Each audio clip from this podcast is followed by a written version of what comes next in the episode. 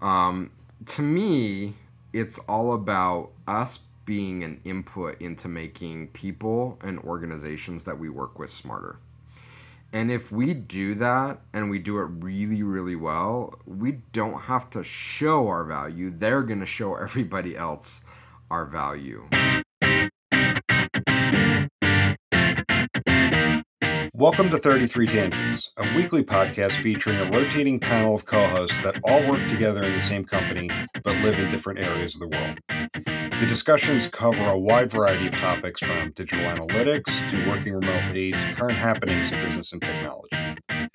Our regular day-to-day conversations often go off in various directions, and the goal of this podcast is to share our ideas and find new ways to engage with others.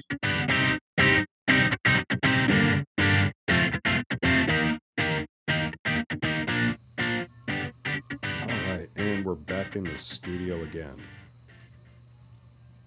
So tracked by the video. Sorry, go ahead. Oh, okay. What video? Our video feed. Like, my beard here connects, but then here there's like a spot that doesn't connect. Whatever. I'll just. I would have never noticed if you didn't say anything. I'm just gonna face this way. That way. Mm-hmm. What I was going to say was where we started last week, I was talking about potentially having to do a 10-mile run in the rain last weekend, or at least, you know, when we talked last week, it was the weekend coming up. I'm pleased to report that the tropical storm that was coming up the coast gave us like the perfect window. As I got to where the run was, the rain stopped, and then it didn't start raining until maybe about an hour after I finished. Oh, nice. Oh, it was perfect. Perfect timing. That's awesome. Did you see John's run on Instagram? I did. Speaking of tropical storms, By the time he had finished his run, like, the street was a little literal river. That was crazy. Yep. Yeah, it's nuts there, because I think he's going into the rainy season, right? Yeah, the monsoon season. Yeah. Yeah. Well, I'm glad you got yours in, and it was probably overcast and nice running conditions. The sun came out a couple times, but yeah, it was mostly overcast and just, fortunately, you know, no rain. Nice. So, all good. Must be living right. Yeah. So, what's up with you? Just, you know, I don't know. Made some coffee. I think I'm on 2 a day now. Up from my 1 a day. Yeah, so. You don't know what I'm on right now. I've got a problem at the moment with coffee. And here's the problem is that, like, I know there's some people that don't like coffee but drink it just for the caffeine. I actually enjoy it. Like, I enjoy a nice afternoon cup of coffee. Yeah. But I probably need to dial it back. I mean, I'm not complaining about the caffeine. It's definitely helpful, mm-hmm. but I enjoy drinking it. It's good. Yeah, same here. And I love the process of making it. Like, I think we've talked about it. For whether I'm doing... Mm-hmm. the espresso there, or there's my pour over setup on this side. It's a good 10-12 minute process to make a cup for me. Maybe 15 minutes after I clean everything up and put it away. But it's like this 15 minute break in my day where I can just have like this meditative period and like just meticulously weighing out the beans and grinding it. It's I need that 15 minutes. So once in the morning, once in the afternoon, I'm going to call it healthy. Mm-hmm. Yeah, I'm the same way. Like, I don't go through that whole process, but the taking a moment to just walk away, have the cup of coffee, walk around. Did you see that post I sent you regarding just, inspiration and like creative thinking, walking and standing versus sitting? When was that? I think I sent it last weekend. I put it in the Slack channel you, Hila, and I have. Oh. I may have missed that. I'll have to go back and take a look at that. I came across an article that shows that, like, creative thinking, and you made me think of this, talking about kind of getting away from the desk and taking the moment to walk away, go through the process and whatnot. The same thing that they are showing how, like, the creative process, like taking a walk, getting up and moving away from your desk, whether you go take a walk through the neighborhood, jump on a treadmill, or just walk around the house, like pace the house. Like, that's what I do when I get my afternoon cup of coffee is I make it, and then I have the cup and I walk around for a little bit, and it kind of gets that afternoon creative thinking going. And yes, part of it is the caffeine that helps a little bit later on. But yeah, the act of walking around, and that's why they were saying like standing desks have become such a thing. They've helped a lot, as well as people have treadmill desks. So the desk spanning over a treadmill, so they're constantly walking. Now, I mean, there are times when like I need to sit and concentrate, but most times, like even today, like I was putting together plans for a client visit Jason and I are doing next week, and I took the iPad and was just pacing the house, starting to stub out ideas, and then sat down to flesh a bit more out. This is not a segue into our topic. We're going way off the rails, but that's why the asses in seats policy is so asinine. Like, some of my most valuable moments for our clients have come in the shower, for a hike, sitting on the back deck, like nowhere near my computer, quote, doing work. But was I not doing work? Was I not creating value?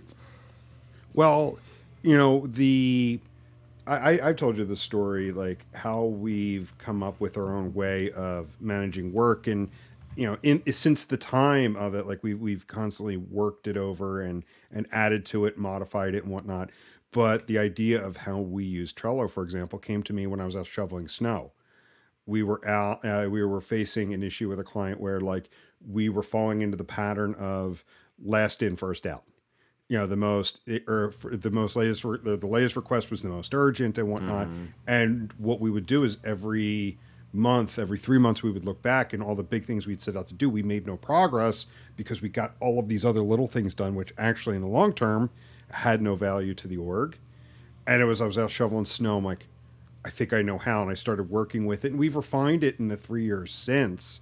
And we're constantly working to tweak it and make it better. But yeah, like that idea right there, and that actually helped get that one client back on track, was, yeah, it came completely away from the desk and not even doing work at all. Yep. I'm a fan. Yeah. And then I have a podcast episode queued up to listen to, and it's talking about like how to, you know, when's the best time to drink coffee. Because right now, like I have a cup when I first wake up, yeah, and then I have a cup or two in the afternoon, which I enjoy. And the person who recommended it to me told me like the best time is about 2 to 3 hours after you wake up. Oh, really? That's how you optimize the use of caffeine for thinking. I don't know if I can do it.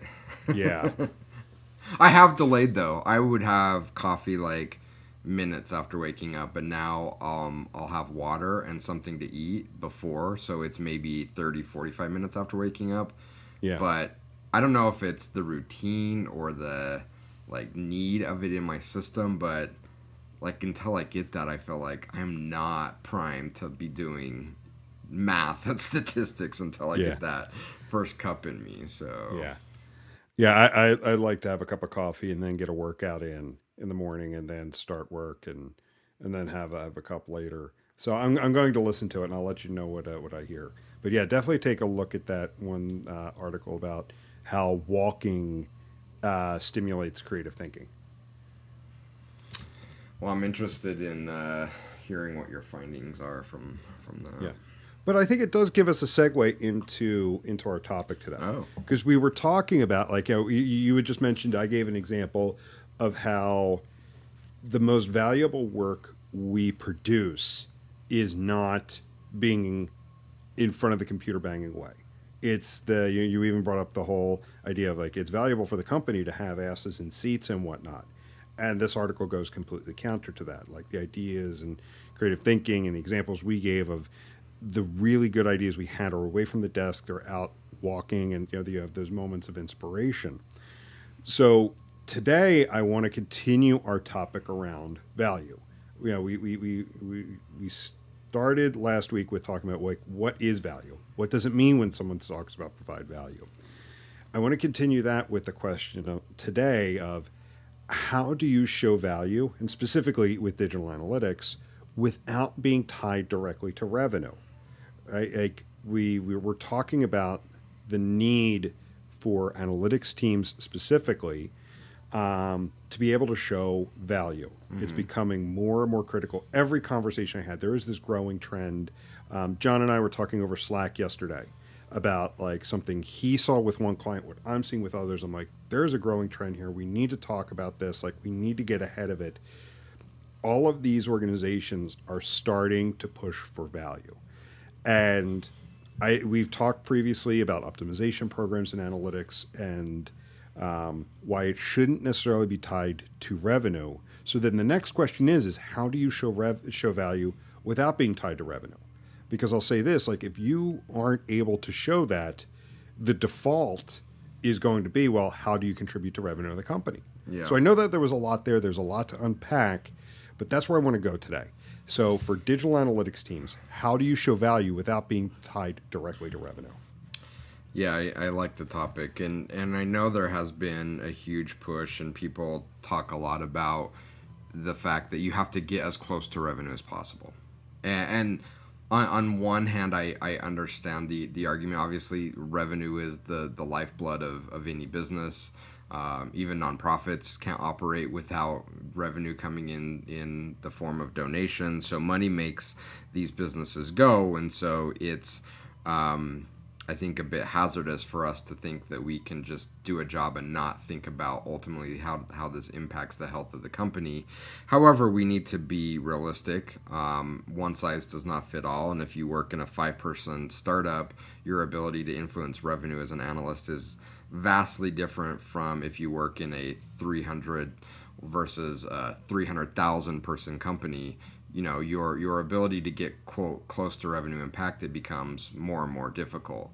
And there's also a bit of a trap there. And you can say, well, I influenced $1 million in net new revenue for the company. It's like, okay, well, how much money is that company making? Because $1 million could be double the revenue of the company, and that is massive, and you probably should be getting a huge raise. Or $1 million could be a rounding error for a company that they don't even notice on their balance sheet. So, you know, it's such a delicate position to be in. And furthermore, while I think it, again, I don't want people to walk away saying, well, Jason says it's not important to think about revenue, because obviously, again, it's the lifeblood of any business. We have to be acutely aware of the things that we're doing that impact revenue positively or negatively. But from a how are we valued, how are we measured, it's worrisome to me. I wrote a little bit about this in my newsletter last week, where I talked about the Boeing problem, and I think we may have talked about it on this podcast.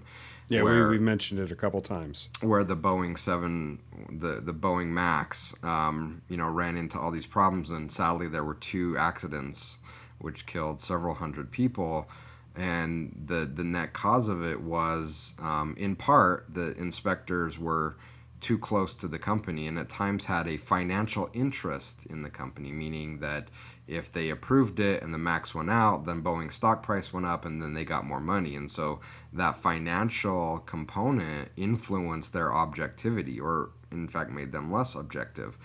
And so it's really worrisome to me when we make that the ultimate revenue or the ultimate value measurement of an analyst, tying your work to revenue, because it just makes it far too much of a, I don't want to call it a trap, but a temptation to change results, to lose objectivity, because if I show that revenue went up or something we did had a positive impact on revenue, then it's worrisome. And I called this out 10 years ago when A/B testing companies said, hey, we're going to be paid on how much we increase your revenue.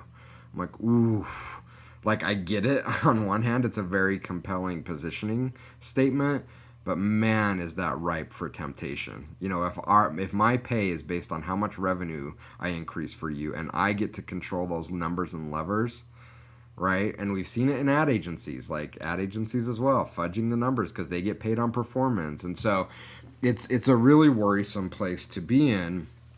And even taking off the ethical, are we fudging the numbers? If I'm being validated, if I'm being valued and rewarded based on how close I am to revenue, how does that impact how I do my job, for the positive or negative? And I'm going to bring this back to sports, because I've seen this happen in sports contracts for a long, long time. I'm sure you've seen it as well. I've seen it primarily in soccer because that's the sport I follow the most.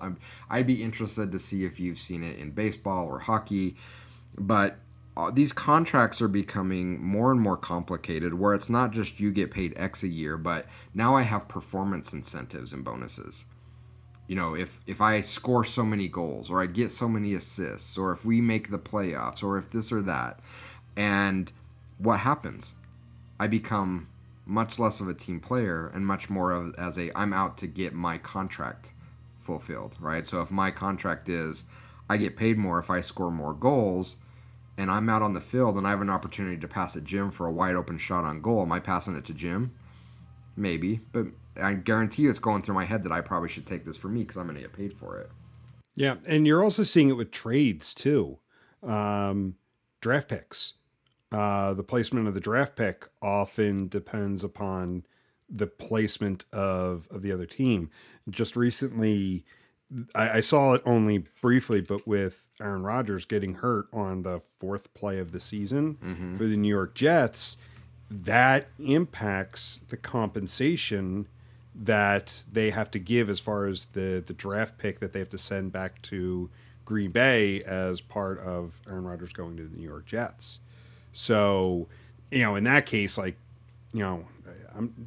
that's just the most, recent example of where I've seen it, but you're seeing it that way as well. Yeah. But yeah, you can't tell me that, when monetary compensation's involved, even the most honest person is going to have their ethics and their standards at least challenged. You can't tell me that, there's not anybody that's not tempted to do something. We talked time and time again about how one agency I worked for, actually probably almost 15 years ago at this point, where the quarterly goals were billability and utilization, and where you have control of those levers in the form of the timesheets that you enter. Yep. You can't tell me that people weren't tempted, and you can't tell me that there were even people that fudged those numbers. And I worked for someone several years ago. I was in his organization. He was the senior director, and he had his rules for engagement and whatnot. And one of his things was a bad environment, a bad culture will lead to the most honest people behaving badly. Yeah. Yeah, and that's why I love this conversation about how do we show value other than revenue, right? Because it's kind of the opposite of this trend of we have to get close to revenue, we have to influence revenue. And I'm kind of saying, well, maybe there's a roundabout way of doing that where we avoid the temptation of losing our objectivity and fudging numbers in order to influence that metric that we're being tied to from a value perspective. So how do we value it? How do we show our value? To me, it's all about us being an input into making people and organizations that we work with smarter. And if we do that and we do it really, really well, we don't have to show our value. They're going to show everybody else our value. And so a couple examples is if we're making our marketing team smarter and they're running better campaigns that are resulting in happier customers with more lifetime value, their marketing spend is more efficient, and we're playing a key role in helping inform that process and making them smarter, not dumping reports, not giving them a report card, but truly being a partner with them to say, I'm here to make you guys smarter, and I have all of these tools that we can use to help make you guys smarter. You can apply that same methodology to marketing teams, to product teams, to executive teams, to support organizations. That's really where I think we should be focusing on showing our value, is we have all of this incredibly valuable information and insights. We often see our job as being report pushers or writing report cards on the effectiveness of marketing, rather than seeing ourselves as an incredibly valuable source of information that these teams can use to become smarter and better at what they do. And if we're successful doing that, we don't have to go out and quote unquote toot our own horn these teams are going to be doing the marketing for us. Just think about how when we've been able to do that for some of our clients, they've verbalized that to us. And maybe they're joking to the extent that they would go, but we've had clients that say things like, man, you have helped make me so much smarter and better what I do. I feel like, you know what, next Adobe Summit, I'm going to pay for a booth and sit there and tell everybody that comes by how awesome it is to work at 33 Sticks or to work with 33 Sticks. That same thing is going to happen with our internal customers. If we focus on making the people that we work with smarter and more successful, they're going to go out and market the hell out of us and tell everybody because they're going to be so grateful for the value that we created for them. And here's the amazing thing. And the thing that we realized with our customers, when we do that, you can't not impact revenue in a positive way. And so while we're saying, you know, don't get close to revenue, don't make that the ultimate measure of your value, when you focus on making people in the organization smarter and better at what they do, I've never seen it not have a positive impact on revenue. Yeah. I mean, it's very similar to some of like the quotes they've attributed to various executives. I think of Richard Branson. I think of the founder of Southwest Airlines. They've talked about how, you know, if you want to take care of your customers, take care of your employees. If you take care of your employees, they will make sure that your customers are taken care of. So I think of that when you're talking in that sense. If you're making your internal customers, your internal clients better at what they do, making their job easier, making them feel like they have a better handle on information, they'll make sure people know the value that you provide. Yeah, and I think somewhere along the line we lost sight of that. I see so few people talking about, how often do we hear this as a topic of conversation at the conferences we attend? You know, it's all about these different analytical methods or implementation methodologies or, you know, how to run good A/B tests. And all of these things are important topics, but shouldn't also in that lineup of topics, we should be talking about what our role is as analysts. Is it to do math? Is it to be a data storyteller? Is it to create dashboards? Or is it to use those things and our expertise and knowledge to help the people that we're working with become smarter and better at what they do? I mean, to me, the easy answer is that it's the latter. Yeah, but I think the reason being is it's hard. It's hard and it takes time. It's not something that you can produce in a month. It takes days and weeks and months of building rapport and sharing information and making progress incrementally. So, you know, pushing a boulder, you know, a little bit every day to then finally look back and see the progress that's made. So there isn't that quick dopamine hit. We've been so conditioned for immediate response, immediate gratification, immediate attention, all of this stuff, so that when something doesn't materialize right away, it's this isn't working. So it is easier to find ways to tie things to revenue because there's that immediate and very gratifying feeling like, oh, look what I did here, instead of the, yep, continuing to make progress in this area, working with this team, continuing to make them better. It is hard work, and I don't want to dismiss that. It is very hard. Yeah, and that's what I'm saying is that's why we default to the other things. Yeah, that's why we do those things that you were mentioning at a conference, because it's a grind. It's very, very hard. It is, yeah, and it takes a lot of dedication, and it's not something that you're ever done doing. It's a continuous thing that you have to invest in if you're going to be successful in doing that. But by taking the other approach, we've earned kind of the reputation that we have gotten in the industry that we're like these number nerds that, you know, can't socialize with the rest of the people in the business. We don't understand the business. They keep us locked in the basement, you know, walking through our spreadsheets for a reason, like, then we've earned that reputation that we've gotten. And we can complain all we want to, and we've talked about this, like, well, why don't we have, why don't we get invited up to the 19th floor to sit at the executive table and with your other, this is why, like, we've earned this reputation. And so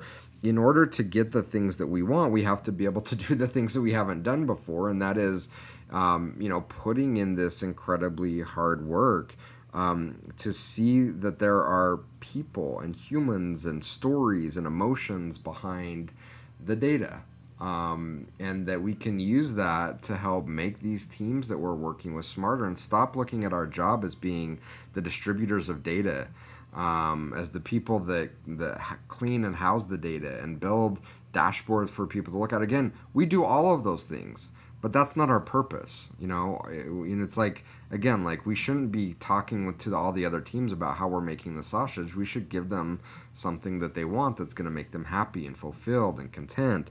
And that's not seeing the pieces of how we do the math and all this stuff that we get so caught up in doing, and we forget that our purpose, our role, is to be an input of knowledge and inspiration for these teams to become better at what they do. And I think when we do that, then we do get a seat at the table. We do become an advisor. We do start to have the conversations that we want to have, because it's clear that we're interested in making a positive impact, and that we can see beyond just the numbers. But I always giggle when we have this conversation, because I think about my first day when I was working at the online dating company. I walked in there, and one of the guys that I ended up sitting down next to, he said, "I'm not going to lie, dude, like, we were all worried that we were going to get some, like, math nerd with the pocket protector and the tape on the glasses, and was just going to sit here and crank out math." He's like, "The fact that you want to talk to us about what we're doing and how you can help us is, like, so refreshing." And I'm like, but that was their initial thought, right? Like, this, like, number pusher is going to come in and, like, start grading us and, like, giving us all these models. So, not that those things are bad, but if we truly want to have the impact that we say we want to have, we have to remember that our value and how we show value is in helping these people that we're working with to become more informed and smarter and better at what they do. I just don't see that there's any other way to do it. I've answered all of Jim's questions in 26 minutes and 36 seconds. Yes. But that's it, right? I mean, like, we can continue to go down both of the paths. We can talk about the dangers of being too closely tied to revenue. We can continue to talk about the value, how we're valued. But maybe let's elevate it to the people that are placing the value, because I think that that's an important discussion as well, right? So. Ooh. You made me think of something I did want to talk about. Okay, go for it. No, go for it. Well, because where I wanted to say is, like, I wanted to get into a bit of, some of the pitfalls. Yeah. Because we did talk about the pitfall of tying to revenue and the conflict of interest there. The other pitfall I saw is like, if you are not proactive in defining the value you bring to the organization. In this case, we talked about making other teams better, smarter, better at what they do, making their jobs easier. I think of the cliche of, if you fail to plan, you become part of somebody else's plan. Mm-hmm. In this case, this is how you do get pulled into being tied directly to revenue, when it may even be something you cannot influence. Because, again, I think it's an easy thing to say, like, how are you contributing to the company? How are you either reducing costs or how are you increasing top line revenue? If you're not active in stating the value you provide, you get sucked into how somebody else wants to define the value you provide. Absolutely. And that's exactly where I was going is, it can be one thing for us as an analytics organization to say, hey, you know what, we really value partnering with marketing, partnering with finance, partnering with product in order to help be a source of valuable information and insight to them. It's one thing for us to say that. It's a whole other thing for our chain of command to accept that that's how we're valued. You know, and if we just assume that they're going to value the things that we say we're going to value, we know how that ends up. It probably ends up very, very poorly. And so, especially for us as analytics teams, because we've kind of still yet to find a home. You know, we're in marketing, we're in finance, we're in, you know, who knows where, we're in IT, we're in, you know, we're in engineering. We've yet to find a home. And so if we're not comfortable managing upwards, helping sell that vision of what our value is, you're right, our default's going to be what is important to them. So if I'm in marketing, then we're going to be valued on generating more leads, sales, whatever they're measured on. If we're in finance, we're going to be measured on, you know, better revenue, healthier revenue stream, because that's what finance cares about. If we're in, you know, like if we're in engineering, we're going to be measured on page load time because that's what they care about. And so, you know, if we don't have a plan and have a comfort level with managing up through our management chain, we're going to be in a world of hurt, because very few people listening to this podcast, I would say north of 90% of the listeners, don't report up through an analytics organization. There's not a senior level executive that owns analytics. So likely they report up through, again, marketing or engineering or finance or something like that. And so if they're not comfortable as a director of analytics going to the CFO or the VP of finance and saying, hey, I know this is what you're measured on, but here is what we're measured on as an analytics team. Here's what our value and purpose is. Then you're going to be measured on their default. You're going to be miserable, and you're also going to look like a failure because you're not going to align to that. Or if you do align to that, you're going to be forced to fudge your numbers to make it align with your. So it's a very, very challenging situation. So the critical path is, one, do we understand our value as an analytics organization? If we don't, we have to put in the work to understand that. And then two, given that we most likely don't report up through an executive from a data perspective that gets it, how comfortable are we in selling our vision and value to our management chain above us? We, you know, those things have to be done. We can't just hope that it will be done, because we know it will never happen. Yeah, because as we've been talking about, the pitfalls of being tied to revenue, I could also think of a lot of other metrics that it's a bad idea to be tied to. Like the minute you mentioned being in an engineering org, all I could think of is, you know, Jira ticket velocity and points per sprint and being held to an arbitrary sprint and, you know, like things like that. That's bad too. Yeah. I mean, that's why our value shouldn't be tied to metrics. You know, it doesn't matter. I mean, revenue is the most obvious, but if it's fill in the blank of the metric, if that's what we're valued as an analyst, we will fall into the trap of influencing that metric in order to look better. Again, like I'm going to try to score the goal, even though as a team, it would be better if Jim scored the goal. And that's why I'm going to go back to why I think it's so much better, so much healthier to tie our value to making other people and organizations smarter and better at what they do. If we can get away from our value being tied to a metric, implementations deployed, variables captured, revenue influence, leads generated, like none of those things should be calculated into how valuable we are as analysts. What do you see as preventing an organization from doing that? Lack of executive leadership that gets it.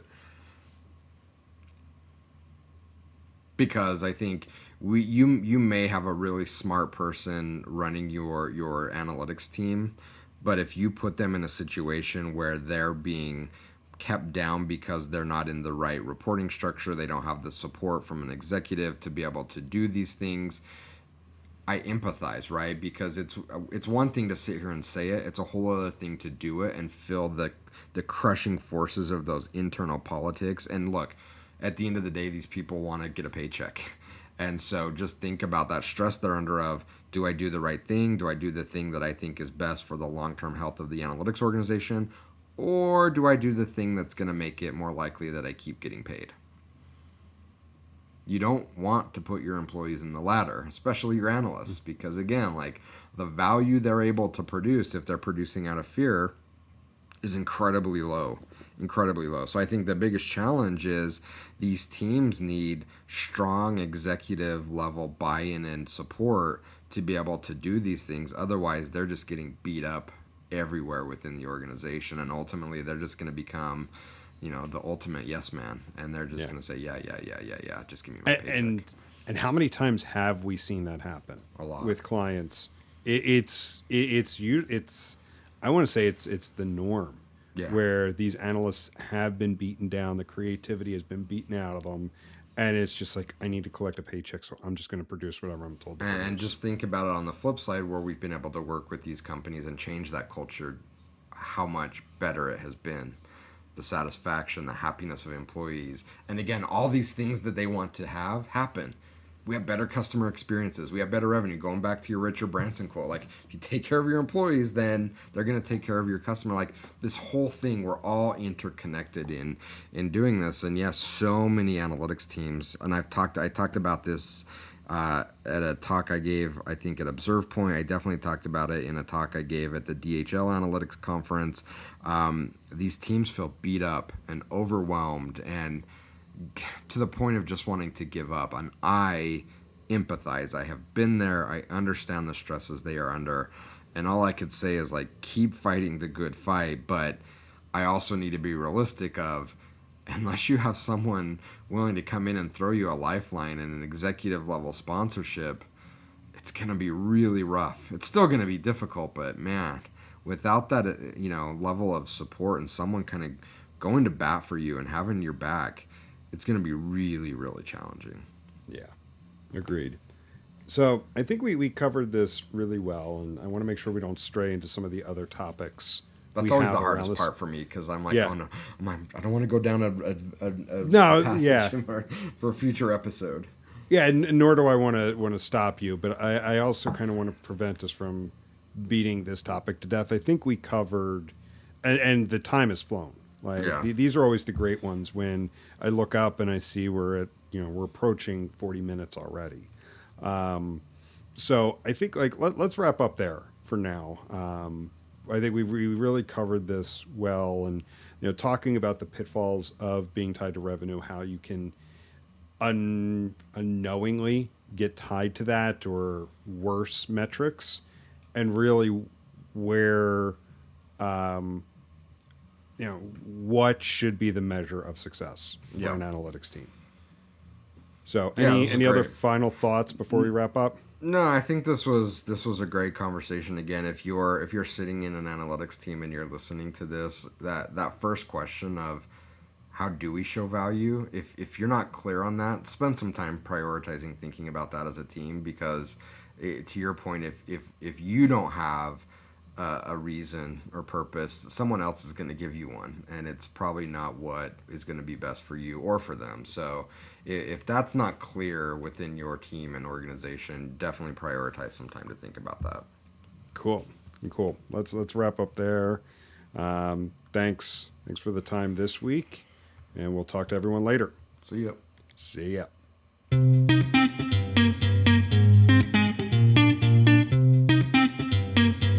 Thank you for listening to this week's episode of 33 Tangents. If you enjoyed what you heard, please rate and review the show on your favorite podcast aggregator so others can find us. If you would like to reach us, you can do so by emailing podcast@33sticks.com or on the web at 33tangents.33sticks.com. 33 Tangents is a production of 33 Sticks, an analytics boutique.